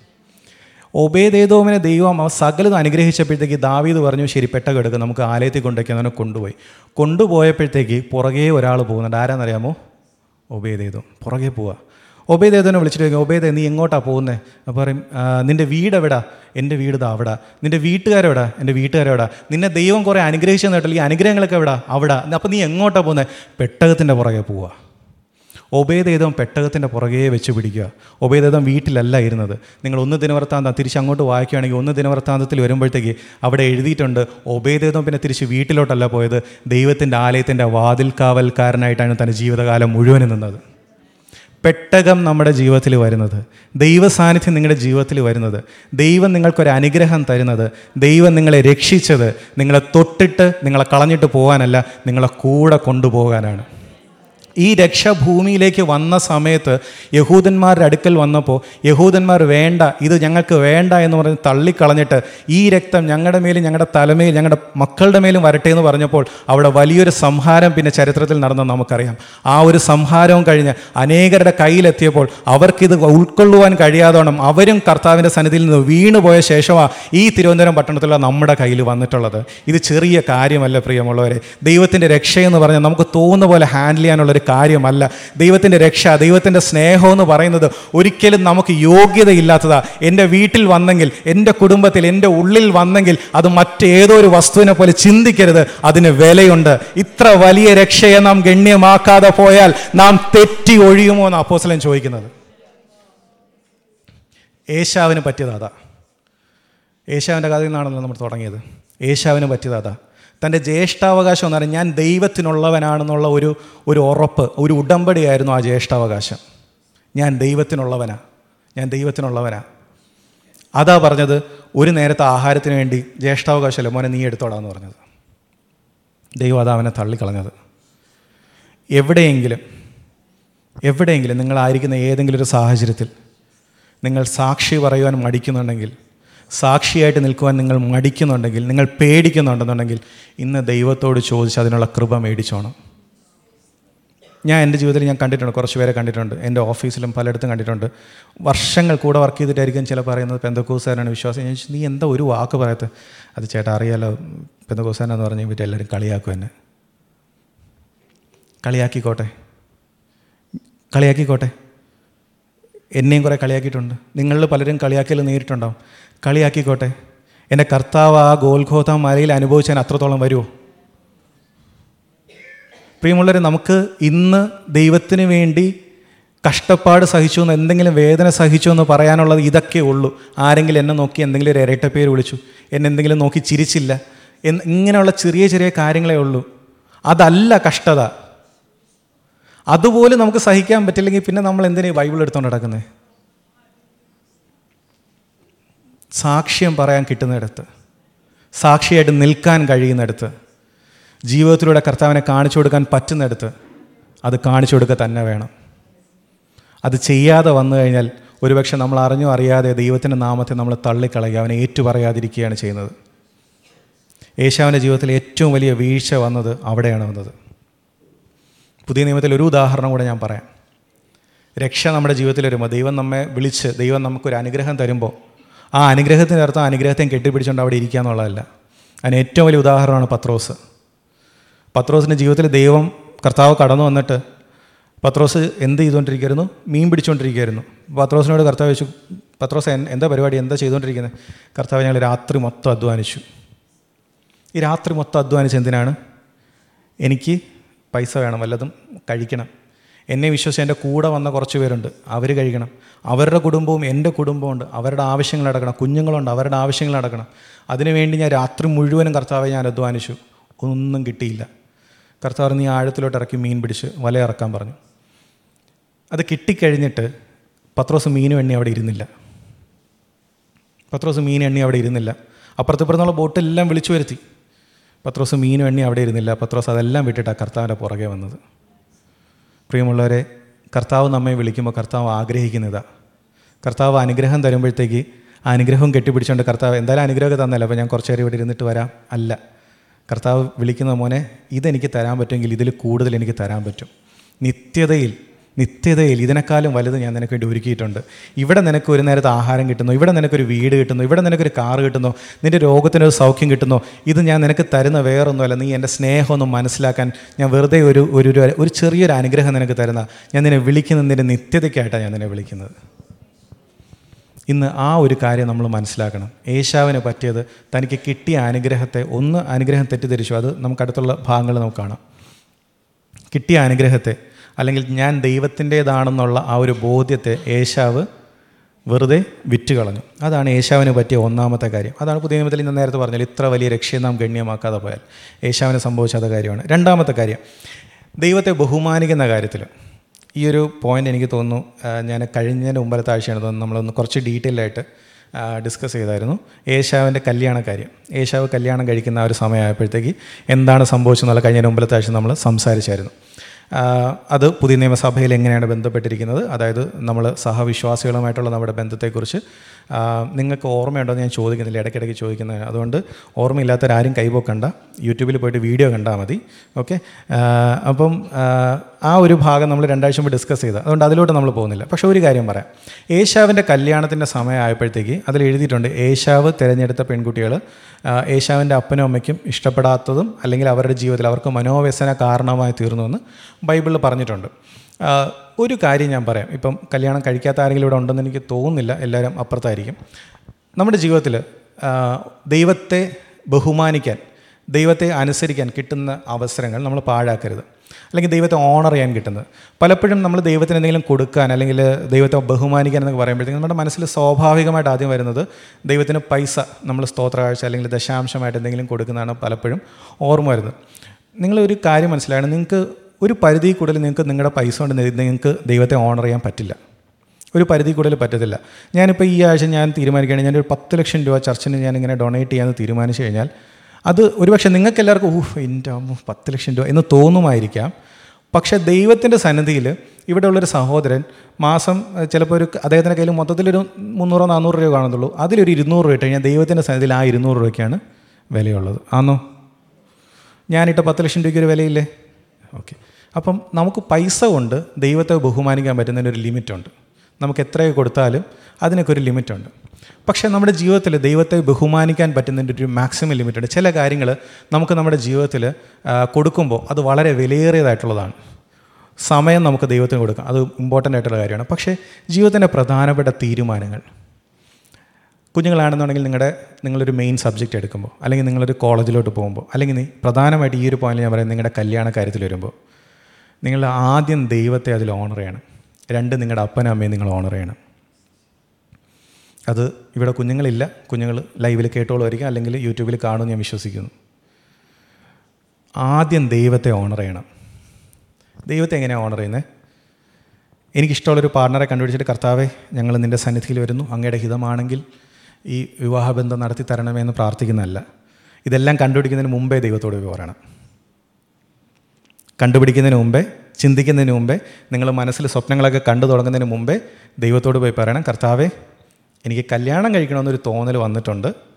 അല്ലെങ്കിൽ എന്റെ അപ്പനും അമ്മയും എനിക്ക് കല്യാണം കഴിക്കണമെന്ന് ഇങ്ങനെ പറയുന്നുണ്ട്. അങ്ങ് അനുവദിക്കുന്ന അങ്ങ് തരുന്ന ഒരു ജീവിത പങ്കാളി മാത്രമേ എന്റെ ജീവിതത്തിൽ വരാവൂ. ദൈവത്തോട് പോയി കണ്ടീഷൻസ് ഇടരുത്. ഞാൻ എന്റെ കല്യാണം ആലോചിച്ച് തുടങ്ങിയ സമയത്ത് ഞാൻ ഇങ്ങനെ പറഞ്ഞാണ് ഓക്കെ ലിസ്റ്റ് എഴുതണം. എന്തൊക്കെയാണ് എന്റെ കണ്ടീഷൻസ് എന്നുള്ളതിന്റെ ലിസ്റ്റ് എഴുതണം. എന്തൊക്കെ ക്വാളിറ്റീസാണ് ഭാര്യയ്ക്ക് വേണ്ടത്? എഴുതണം ഞാൻ തീരുമാനിച്ചത് അപ്പം ഞാൻ ആദ്യം എഴുതി തുടങ്ങി കേട്ടോ. ഞാൻ കുറേയൊക്കെ ഇങ്ങനെ എഴുതി ദൈവത്തോട് പറയാം ദൈവം ഇങ്ങനെ വേണം ഇന്ന കാര്യം വേണം ഇന്ന കാര്യം വേണം. ഇത് പറഞ്ഞിട്ട് കുറച്ച് ദിവസം കഴിഞ്ഞപ്പോൾ അയ്യോ ഇത് എഴുതാൻ വിട്ടുപോയി ഇത് വിട്ടുപോയി. പിന്നെ ഞാൻ ഇത് ഈ ലിസ്റ്റായി പിന്നെ കുറച്ച് അയ്യോ ഇത് പറഞ്ഞില്ല. അത് എഴുതി. ഇങ്ങനെ കുറേ നാൾ കഴിഞ്ഞ് ലിസ്റ്റ് ഇങ്ങനെ കുറച്ച് കഴിഞ്ഞപ്പോഴത്തേക്ക് ഞാൻ ഇങ്ങനെ മറന്നു പോയിക്കൊണ്ടിരിക്കുക പിന്നെയും പിന്നെയും കാര്യങ്ങൾ ഓർമ്മ. അപ്പോഴാണ് എനിക്ക് മനസ്സിലായത് ഞാൻ എത്രയൊക്കെ എഴുതിയാൽ ഈ ലിസ്റ്റ് ഒരിക്കലും തികയത്തില്ല. അപ്പം ഞാൻ ഈ ലിസ്റ്റെല്ലാം കീർക്കളായിട്ട് കർത്താവിന്റെ അടുത്ത് തന്നെ കർത്താവെ അങ്ങേക്കറിയാം എനിക്ക് പറ്റിയത് നിങ്ങളുടെ ജീവിതത്തിൽ ഒന്ന് ദൈവത്തിന്റെ സന്നിധിയിൽ നിങ്ങൾ വരുന്ന സമയത്ത് നിങ്ങളൊരു കാര്യം മനസ്സിലാക്കുക. നിങ്ങളുടെ കല്യാണം എന്ന് പറയുന്നത് നിങ്ങൾ കർത്താവിനെ അനുഗമിക്കാൻ തീരുമാനിച്ച തീരുമാനം കഴിഞ്ഞാൽ നിങ്ങളുടെ ജീവിതത്തിൽ രണ്ടാമത്തെ ഏറ്റവും വലിയൊരു ഡിസിഷനാണ് നിങ്ങളുടെ ജീവിതത്തിന്റെ ഒരു ടേണിംഗ് പോയിന്റ് എന്ന് വേണമെങ്കിൽ പറയാം. നിങ്ങളുടെ ജീവിതം എങ്ങനെ പോകണം മുമ്പോട്ട് പോകണം എങ്ങനെ ആയിരിക്കണം എന്നുള്ളത് ആ ഒരു തീരുമാനത്തിന് വലിയ പങ്കുണ്ട് അല്ലേ? നിങ്ങളുടെ ജീവിത പങ്കാളിയാണ് നിങ്ങളുടെ ആത്മീയ ജീവിതത്തിലും എല്ലാ കാര്യത്തിലും നിങ്ങളെ സഹായിക്കേണ്ട ഒരാൾ. ആ തീരുമാനത്തിന് വളരെ വലിയ വിലയുണ്ട്. അത് ദൈവത്തിന്റെ സന്നിധിയിലോട്ടൊന്ന് വെച്ചു കൊടുക്കണം. ദൈവത്തോട് കർത്താവ് എന്റെ ജീവിതത്തിലെ ഏറ്റവും ഇമ്പോർട്ടന്റ് ആയിട്ടുള്ളൊരു തീരുമാനമാണിത്. കാണാൻ ഭംഗിയുണ്ടോ? പഠിപ്പുണ്ടോ? വിദ്യാഭ്യാസമുണ്ടോ? കുടുംബം നല്ലതാണോ? ഇതൊന്നുമല്ല കർത്താവെ ഫസ്റ്റ് ആദ്യം വേണ്ടത് അങ്ങ് അപ്രൂവ് ചെയ്യുന്നുണ്ടോ? അങ്ങ് അപ്രൂവ് ചെയ്യുന്നുണ്ടെങ്കിൽ മാത്രം എനിക്കിത് മതി. ഇത് നിങ്ങൾക്ക് ദൈവത്തെ ഓണർ ചെയ്യാൻ പറ്റുന്ന ഏറ്റവും വലിയ കാര്യമാണ്. രണ്ട് നിങ്ങളുടെ അപ്പനും അമ്മയും നിങ്ങളെ ഓണർ ചെയ്യാൻ പറ്റുന്ന ഏറ്റവും വലിയൊരു കാര്യമാണിത്. ഇത് ഈ ഒരു കാലഘട്ടത്തിൽ ഇത് എത്രത്തോളം പറയാൻ പറ്റുമെന്ന് എനിക്കറിയാം കാരണം പല അപ്പനമ്മമാരും കുഞ്ഞുങ്ങളെ മറ്റു പലതുമാണ് ഇന്ന് പ്രയോറിറ്റി ആയിട്ട് പറഞ്ഞു കൊടുക്കുന്നത്. അതുകൊണ്ട് ആണ് ഞാൻ പറഞ്ഞത് ആദ്യം ദൈവത്തിന് രണ്ട് നിങ്ങളുടെ അപ്പനും അമ്മയ്ക്കും. നിങ്ങളുടെ അപ്പനും അമ്മയും നിങ്ങളോട് എന്തെങ്കിലും തെറ്റായിട്ട് മോനെ നീ സ്ത്രീധനം ഇത്ര വാങ്ങിച്ച കെട്ടാവും എന്നൊക്കെ പറയുകയാണെന്നുണ്ടെങ്കിൽ തിരിച്ചത് പറയാം. ഇല്ല അപ്പനും അമ്മയോടും പറയാം. ഇല്ലപ്പ ഇല്ല അമ്മേ ഇത് ശരിയല്ല. ദൈവോചന പ്രകാരം നമുക്ക് ഇങ്ങനെയാണ് ചെയ്യേണ്ടതെന്നുള്ളത് പൊളൈറ്റായിട്ട് പറഞ്ഞു കൊടുക്കുക. ഓക്കെ അപ്പം ഈ ഒരു തീരുമാനം ഏശാവിന്റെ ജീവിതത്തിൽ പറ്റിയെന്ന് വെച്ച് കഴിഞ്ഞാൽ ഏശാവ് ഈ ഒരു കാര്യം എടുത്തു ചാടി സ്വന്തം ഇഷ്ടപ്രകാരമാണ് താൻ മൂന്ന് പ്രാവശ്യം കല്യാണം കഴിച്ചു. മൂന്ന് പ്രാവശ്യം കല്യാണം കഴിച്ചപ്പോഴും എല്ലാം സ്വന്തം ഇഷ്ടപ്രകാരമാണ് താൻ കല്യാണം കഴിച്ചതും. തന്റെ ജീവിതത്തിലുള്ള എല്ലാ കാര്യങ്ങളും താൻ ചെയ്തു. അതിന്റെ ഒരു പരിണിത ഫലം എന്താണെന്ന് പറഞ്ഞാൽ അദ്ദേഹത്തിന്റെ തലമുറയിൽ നിന്നാണ് ഇസ്രായേലിന് ഏറ്റവും വലിയ ശത്രുക്കളായിരുന്ന അമാലേക്കർ എന്ന് പറഞ്ഞൊരു വംശം ഉണ്ടായി വന്നത് ഏശാവിന്റെ തലമുറയിൽ നിന്നാണ്. സി നിങ്ങൾ ആലോചിച്ച് നോക്കണം. ഇസഹാക്കിന്റെ രണ്ട് മക്കളാണ് അല്ലേ? രണ്ട് പേ ഇസഹാക്കിനെ ദൈവം വിളിച്ചു. അബ്രഹാമിന്റെയും ഇസഹാക്കിന്റെയും യാക്കോബിന്റെയും ദൈവം എന്ന് പറയുന്നത് ആ യാക്കോബ് എന്നുള്ള ഡീവിയേഷൻ വന്നത് ആ തലമുറയിലാണ്. യാക്കോബിന്റെ തന്നെ സോറി ഇസഹാക്കിന്റെ തന്നെ രണ്ട് മക്കളാണ് ഏശാവ് യാക്കോബും. ഒരുവനെ ദൈവം വിളിച്ച് ദൈവജനമാക്കി ഇസ്രായേലാക്കി മാറ്റിയപ്പോൾ മറ്റൊരാൾ സ്വന്തം ഇഷ്ടപ്രകാരം പോയപ്പോൾ എന്താ സംഭവിച്ചതെന്ന് അറിയാമോ? അവരിൽ നിന്നാണ് ദൈവജനത്തെ സ്ഥിരമായിട്ട് ദ്രോഹിക്കുന്ന ഒരു വംശം ഉണ്ടായി വന്നത് ദൈവജനത്തിന് വിരോധമായി നിൽക്കുന്ന അമാലേക്കരുണ്ടായത് ഏശാവിൽ നിന്നാണ് ഉണ്ടായത്. തുടക്കം എവിടെ നിന്നായിരുന്നു? കല്യാണത്തിൽ നിന്നായിരുന്നു തുടക്കം. സ്വന്തം ഇഷ്ടത്തിന് പോയിട്ട് കല്യാണം കഴിച്ച് ആ ആ തുടങ്ങിയതാണ്. അതിന്റെ ഞാൻ നേരത്തെ പറഞ്ഞില്ല നിങ്ങൾ ബൈബിൾ നല്ല ഇത് ഒരിക്കലും ബൈബിൾ നല്ലാത്ത കാര്യമായതുകൊണ്ട് ഞാൻ ഒരിക്കലും പ്രസംഗത്തിൽ എടുക്കത്തില്ല. പക്ഷേ നിങ്ങൾ വായിച്ചു നോക്കുകയാണെങ്കിൽ നിങ്ങൾ നിങ്ങളുടെ അറിവിന് വേണ്ടി മാത്രം നിങ്ങൾ പുറത്തുപോയി വായിച്ചു നോക്കുകയാണെങ്കിൽ അറിയാം.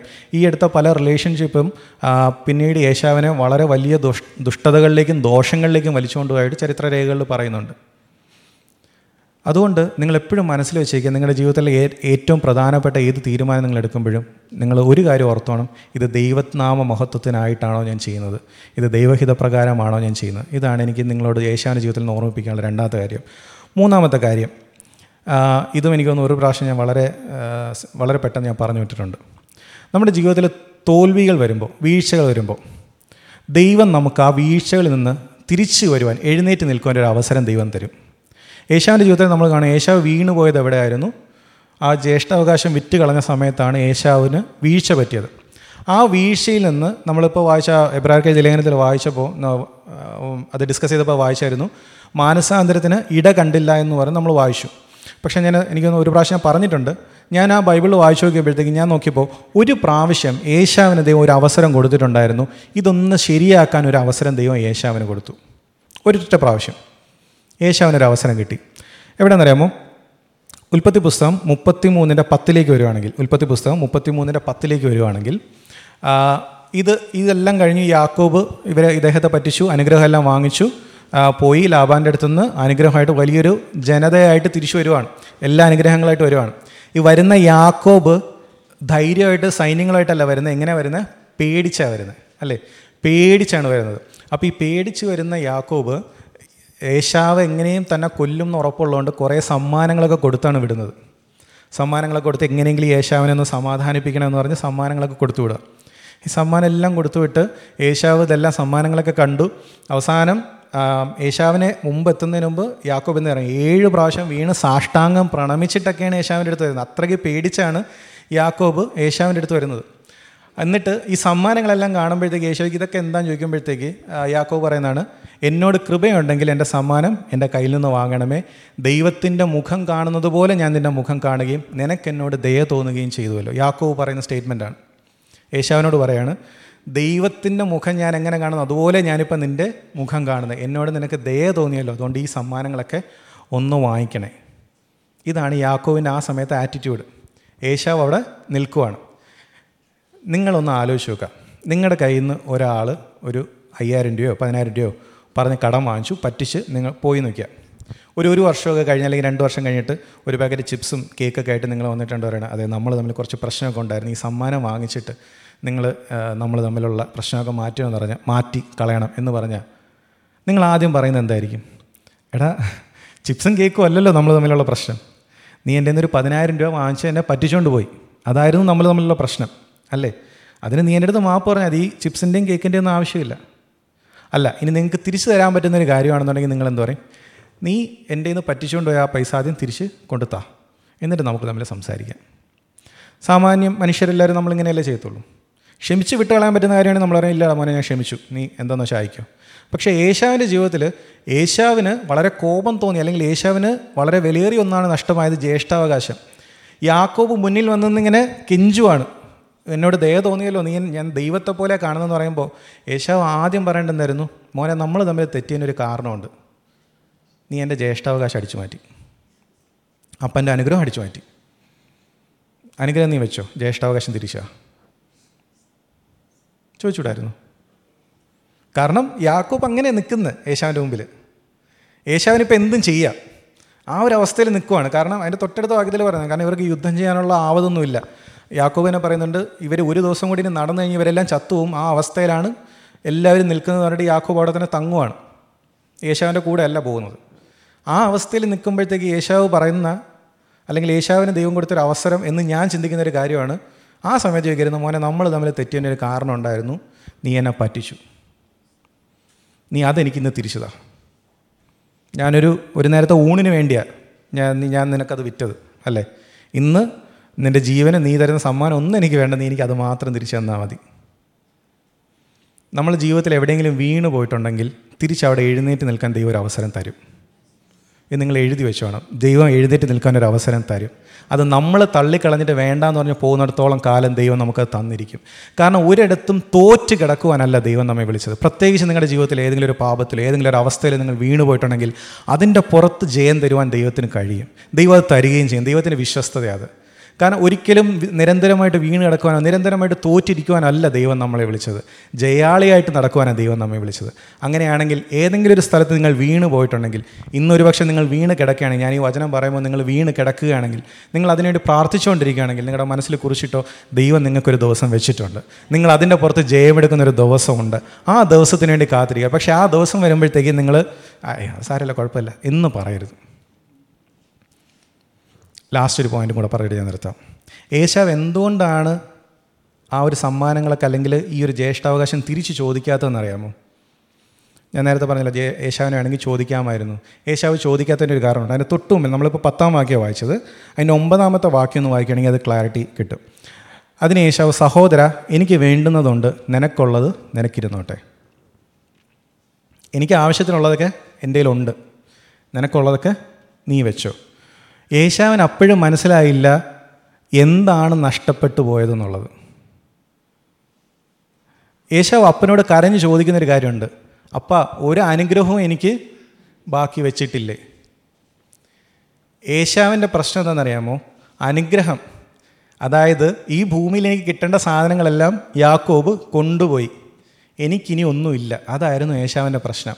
അതുകൊണ്ടായിരുന്നു യേശാവിന് ആ ദേഷ്യം ഞാൻ യാക്കൂബിനെ കൊന്നു കളയെന്നൊക്കെ പറഞ്ഞ് ദേഷ്യം പിടിച്ചത് എനിക്കിനി ഞാൻ എന്ത് എങ്ങനെ ജീവിക്കും എന്നുള്ളതായിരുന്നു യേശാവിന് തിരിച്ച് യാക്കൂബ് വന്നപ്പോൾ യേശാവ് നോക്കിയപ്പോഴത്തേക്ക് അപ്പ അനുഗ്രഹിച്ചില്ലെങ്കിൽ എന്താ? എനിക്ക് ആവശ്യത്തിനുള്ളതല്ല എന്റെ കയ്യിലുണ്ട്. അപ്പോൾ ഏശാവ് പറഞ്ഞു എടാ നീ വെച്ചോ ഇതൊന്നും എനിക്ക് വേണ്ട. ഞാൻ വിചാരിച്ചൊന്നും എനിക്ക് കിട്ടത്തില്ലെന്ന് എനിക്കെല്ലാം കിട്ടി. അതുകൊണ്ട് യാക്കോബിന്റെ അടുത്ത് നീ വെച്ചോ എനിക്ക് വേണ്ട. പക്ഷെ നഷ്ടപ്പെട്ടു പോയത് അതല്ലായിരുന്നു എന്നുള്ളത് യേശാവിന് അപ്പോഴും മനസ്സിലായില്ല. ഞാൻ ദൈവത്തിന്റേതാണ്. കടിഞ്ഞൂലായിട്ടുള്ള ആണെല്ലാം ദൈവത്തിന്റേതാണ്. ആ അവകാശത്തെയാണ് ഞാൻ വിട്ടുകളഞ്ഞെന്നുള്ളതും ദൈവവും ഞാനുമായിട്ടുള്ള ബന്ധത്തെയാണ് ഞാൻ കളഞ്ഞെന്നുള്ളത് യേശാവിന് അപ്പോഴും മനസ്സിലായിട്ടില്ല.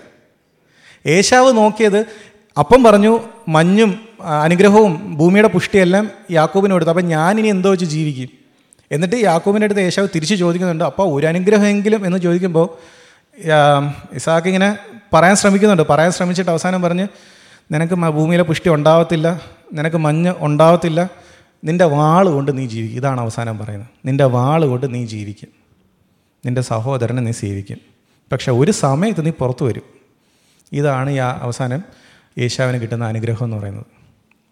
അപ്പം യേശാവ് വിചാരിച്ച് പോയി ജീവിതം തീർന്നു. ഇനി എന്തിനാ ജീവിച്ചിട്ട്? ഭൂമിയിലെ പുഷ്ടിയില്ല ഒന്നുമില്ല. വാളുകൊണ്ട് ജീവിക്കണം. ഇതെന്ത് ജീവിതമാണ് എന്ന് വിചാരിച്ചിട്ടാണ് യേശാവ് പറഞ്ഞത് ഞാൻ അവനെ കൊല്ലും എന്ന് പറഞ്ഞത്. അപ്പോൾ യേശാവ് നോക്കിയപ്പോഴത്തേക്ക് പിന്നീട് വന്നപ്പോഴത്തേക്ക് പ്രശ്നമൊന്നുമില്ല. എല്ലാം ഓക്കെ ആ യാക്കോബിനുള്ളതിനേക്കാളും കൂടുതൽ പൈസ എന്റെ കയ്യിലുണ്ട്. ഞാൻ സെറ്റിൽഡാണ് ഒരു പ്രശ്നമില്ല പക്ഷേ ദൈവവുമായിട്ടുള്ള ബന്ധം അവിടെ നഷ്ടമായി പോയി എന്നുള്ളത് യേശാവൻ അപ്പോഴും മനസ്സിലായില്ല. യാക്കോബ് ശരിക്കും എന്താണ് കവർന്നെടുത്തതെന്നുള്ളത് യേശാവൻ അപ്പോഴും മനസ്സിലായിട്ടില്ലായിരുന്നു. ഇന്ന് യേശാവിന്റെ പിന്തലമുറക്കാർ ഈ ഒരു കാലഘട്ടത്തിലുണ്ട് എന്ന് എനിക്ക് പലപ്പോഴും തോന്നാറുണ്ട്. എവിടെയാണെന്നറിയാമോ? നമുക്കൊന്ന് ഒരു ഒരു വാക്യം ഒന്ന് വായിക്കാം.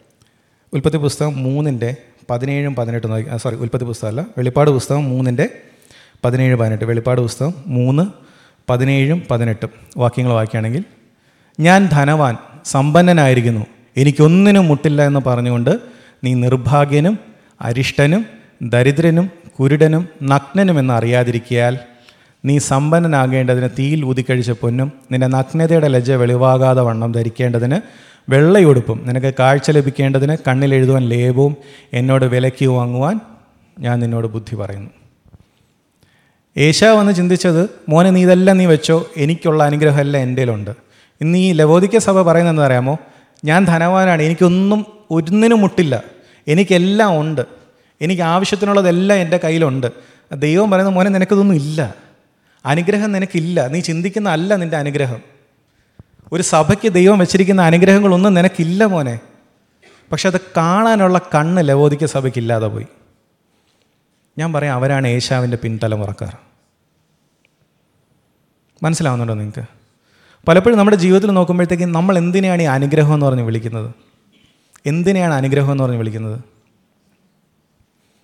നമുക്ക് ശരിയായിട്ടുള്ള അനുഗ്രഹത്തിലേക്ക് നമുക്ക് നോക്കുവാൻ കഴിയുന്നില്ലെങ്കിൽ മനസ്സിലാക്കുവാൻ കഴിയുന്നില്ലെങ്കിൽ ഏശാവിന്റെ ജീവിതത്തിൽ വന്ന വീഴ്ച തന്നെയാണ് നമ്മുടെ ജീവിതത്തിലും വരുന്നത്. നിങ്ങൾക്കത് മനസ്സിലാവുന്നുണ്ടെന്ന് ഞാൻ വിശ്വസിക്കുന്നു. യേശാവിന്റെ ജീവിതത്തിലെ ഏറ്റവും വലിയ വീഴ്ച അത് പറഞ്ഞിരിക്കുന്നത് യേശാവിനെ പോലെ ആകരുതെന്ന് പറഞ്ഞിരിക്കുന്നതിന് ഏറ്റവും പ്രധാനപ്പെട്ട കാരണം എന്താണ് അവന്റെ ജീവിതത്തിൽ സംഭവിച്ചെന്നുള്ളൊരു ബോധ്യം അവനില്ലായിരുന്നു. അവസാന കാലം വരെ ഇല്ലായിരുന്നു. എന്താണ് എവിടെയാണ് ഞാൻ തെറ്റിപ്പോയത്? എവിടെയാണ് ഞാൻ വീഴ്ച എനിക്ക് വീഴ്ച വന്നത്? ഇത് മനസ്സിലാക്കാൻ യേശാവിന് ഒരിക്കലും കഴിഞ്ഞിട്ടില്ല. ഇന്ന് നമ്മൾ ദൈവത്തിന്റെ സന്നിധിയിൽ വന്നിരിക്കുമ്പോൾ നാല് കാര്യങ്ങളാണ് നമ്മൾ യേശാവിന്റെ ജീവിതത്തിൽ ചിന്തിച്ചത്. ഒന്ന് രക്ഷ. രക്ഷ നമ്മുടെ ജീവിതത്തിൽ വന്നിട്ടുണ്ടെങ്കിൽ അതിന്റെ മഹത്വവും അതിന്റെ വില എന്തെന്ന് മനസ്സിലാക്കണം. വെളിപ്പാട് പുസ്തകത്തിൽ അതിനെക്കുറിച്ചും പറയുന്നുണ്ട്.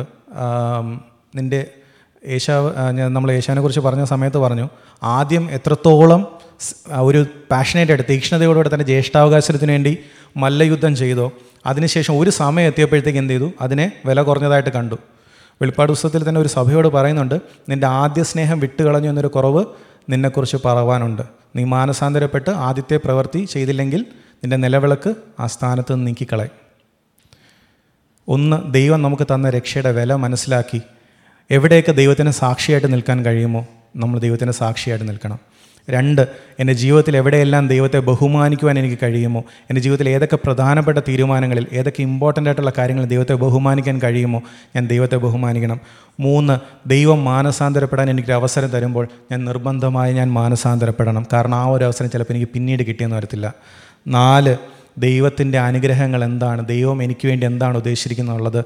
അനുഗ്രഹം എന്താണെന്നുള്ള മനസ്സിലാക്കുവാനുള്ളൊരു കണ്ണ് എനിക്ക് വേണം. ഈ നാല് പോയിന്റാണ് എനിക്ക് നിങ്ങളെ അവിടുന്ന് പറയാനുള്ളത്. പാലസ്തീനും ഹമാസും എല്ലാം ചുറ്റും നടക്കും. അവിടെ എല്ലാം പ്രശ്നങ്ങളുണ്ടാവും. നിങ്ങൾ സാധാരണ ഈ ഉറക്കം എഴുന്നേൽക്കാൻ ബുദ്ധിമുട്ടുള്ള ആൾക്കാർ ചെയ്യുന്നൊരു പരിപാടിയുണ്ട്. എനിക്ക് ആറരയ്ക്ക് ഉറക്കം എണീക്കണമെങ്കിൽ ആറ് മണിക്കും ആറ് പത്തിനും ആറ് പതിനഞ്ചിനും ആറ് ഇരുപതിനും എല്ലാം അലാറം വെച്ചിട്ട് കിടന്നുറങ്ങും. ആരെങ്കിലുമൊക്കെ കാണാം അങ്ങനെ ചെയ്യുന്നവർ നിങ്ങളുടെ ചിരിയാണെന്ന് എനിക്ക് മനസ്സിലായി.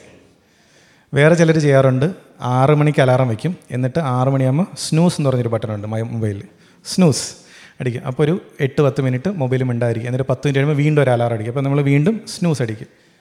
ഇതിങ്ങനെ അടിച്ചുകൊണ്ടിരിക്കും അല്ലേ? ആറര ആവാറായി ആറര ആവാറായി. എന്ന് നമ്മുടെ ഉള്ളിൽ മനസ്സിലായി ആ ആറ് മണിയായി. അപ്പോൾ ഞാൻ എണീക്കേണ്ട സമയം എണീക്കേണ്ട സമയമായി.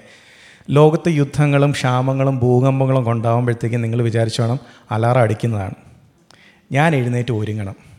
ഈ അലാറം അടിക്കുന്നതിന്റെ പുറകെ നമ്മൾ പോയി കഴിഞ്ഞാൽ കാര്യം നടക്കത്തില്ല. അല്ലെങ്കിൽ ഞാനിന്ന് ഇവിടെ നിന്ന് ഒരുപാട് ലക്ഷണങ്ങളൊക്കെ വേണമെങ്കിൽ എനിക്ക് റിസർച്ചൊക്കെ ചെയ്ത് ദാനിയിൽ പ്രവാചനത്തിലും അല്ലെങ്കിൽ വെളിപ്പാടിലൊക്കെ പറയാൻ പറ്റും. പക്ഷേ ഇതിന്റെ എല്ലാത്തിനും അർത്ഥം ഒന്നേ ഉള്ളൂ അലാറം അടിക്കുന്നുണ്ട് എനിക്ക് എണീക്കാനും എനിക്ക് ഒരുങ്ങാനും സമയമായി. അത്രയേ ഉള്ളൂ അതിന്റെ അർത്ഥം. ഇതെല്ലാം വായിക്കുമ്പോൾ രാവിലെ പത്രം എടുക്കുമ്പോഴത്തേക്ക് ഓരോ വാർത്ത വായിക്കുമ്പോഴത്തേക്ക് മനസ്സിലാവണം അലാറം അടിക്കുവാണ്. എണീക്കാൻ സമയമായി. മനസ്സിലായല്ലോ? അപ്പോൾ ഉറങ്ങി കിടക്കുന്നവരെ എഴുന്നേൽക്കുക. ലിറ്ററലി ഉറങ്ങി കിടക്കുന്ന കുറച്ച് പേരുണ്ട് അവർ എഴുന്നേൽക്കുക അല്ലാത്തവർ എഴുന്നേൽക്കുക. ദൈവത്തിന് വേണ്ടി ഒരുങ്ങുവാനുള്ള സമയമാണ് നമുക്ക്. ദൈവത്തിന് വേണ്ടി ഒരുങ്ങുവാനുള്ള സമയമാണ്. ദൈവത്തിന് വേണ്ടി ഒരുങ്ങാനുള്ള സമയം. ഒരു നിമിഷം കണ്ണുകൾ അടയ്ക്കുമ്പോൾ നമുക്കൊന്ന് പ്രാർത്ഥിക്കാം.